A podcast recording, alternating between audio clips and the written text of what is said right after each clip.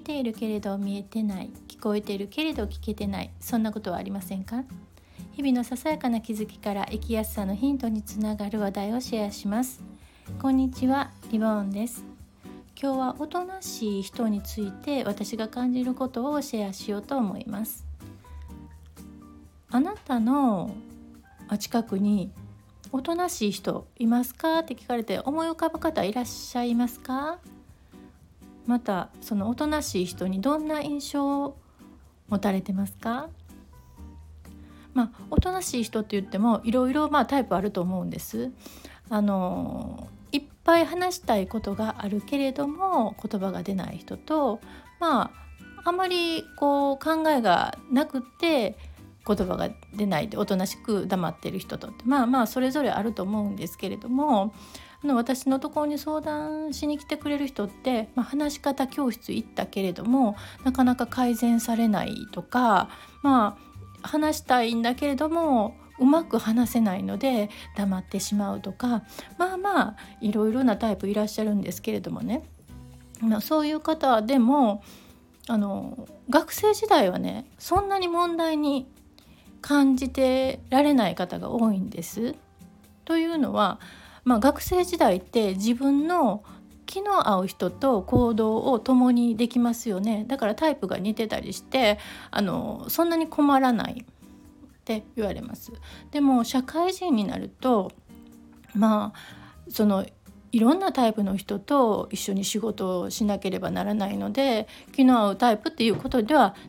難しいですよね。そこで、まあ、意見を求められたりすると、まあ、そこで詰まってしまうとか会議なんかでもちょっと自分のね、あの思っていることを言おうとしてもなかなか相手に伝わるように言葉にできないって結局そういうことが重なってまあ話さないっていうことが、まあ、継続するっていう風になってしまうっていう方いらっしゃるんですね。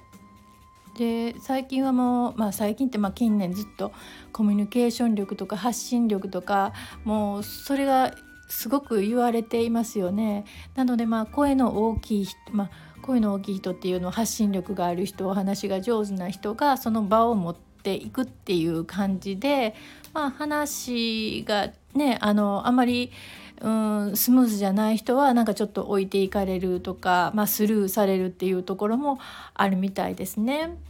うん、でも冒頭でお伝えしたみたいに何も話すことがないわけではなくあるんだけれども言葉にならないっていうことがあるみたいなんですね。で私がまああのおとなしい人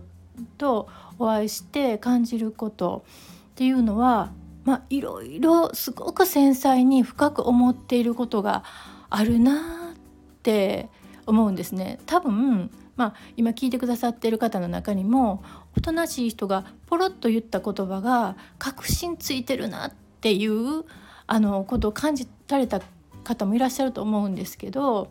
あの表現が言葉じゃないだけで、まあ、言葉が難しいだけで他の表現力って持ってらしたりするんですよね。例えば私のとこ来てくださった方の中で、まあ、絵絵で表現するで1回目あのお話聞いた時はちょっとたどたどしくってうんってなかなか伝わらなかったって。2回目にそれを絵で持ってきてくださってであの絵を読み解いていく中で私が受け止めていくっていうそういう方法をこちらから頼んだわけじゃないけれどもそういうふうにしてくださった方とかあの写真あのカメラをね撮るのがすごい写真を撮るのがすごいあの好きで写真もう本当に何回もセッションをした後に実は写真をあの撮ってるんですって言って持ってきてくださったのを見るとああこういうこういうアングルで撮るんだな。まあプロの方はそういうことあるかもしれないんだけどああっていうねあの本当に地面にカメラを置いて面白いものを撮っていたりっていうのでね自分の中でこうあのいろいろ考えて撮られて写真集って自分で写真集を作ったっていうね。あのどっかに発行するっていうわけじゃなくて自分の中で収めていくのに写真を集を作られたとか、えー、とかにはああの面白いのが、えーと、消しゴムはんこ。消しゴムはんこねすっごい可愛らしいものとかね作って見せてくれた方もいらっしゃいますね。だからその表現方法が違うだけですごく中に秘めたものがあるんですよね。ただこれが社会に適応するかどうかっていうところが難しいところだと思います。そこでまああの考えが思いがあるのに言葉が出ない人に関してはやっぱり待ってあげるっていうことはかなりあの効果的だなと思いますしその、まあ、みんながいる場で待てなくっても、まあ、いつでもあの聞くから待ってるからねっていう姿勢を、まあ、うん伝えてあげると随分違うかなって思います。でまあそのずっとあのおとなしくしててまあ知らない間に存在をスルーしている人はもう自分も慣れてるし周囲も慣れてしまってるからもう何も言わないのが普通だっていうふうになっているのであればいやそういうことではなくちゃんとあの聞きたいと思ってるよっていう姿勢をあの示すっていう伝えるっていうことがあのすごい効果的だなと思います。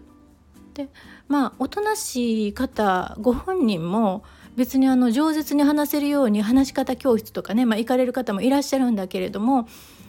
まあ、そういう必要はないんじゃないかなと思うんですね。おとなしくポツポツっていう風な話し方も私は味があってその人のあのいいところだと思うのでねあのそれをあのあえてねまあ社会に適応するように直そうとするのは、まあ、必要なことかもしれない努力も必要かもしれないけれども自分の性格を変えようとしてもうなんか自分をねちょっと卑下してしまったりとかするのは逆効果かなと思います。あの私が少なくとも私がお会いした人は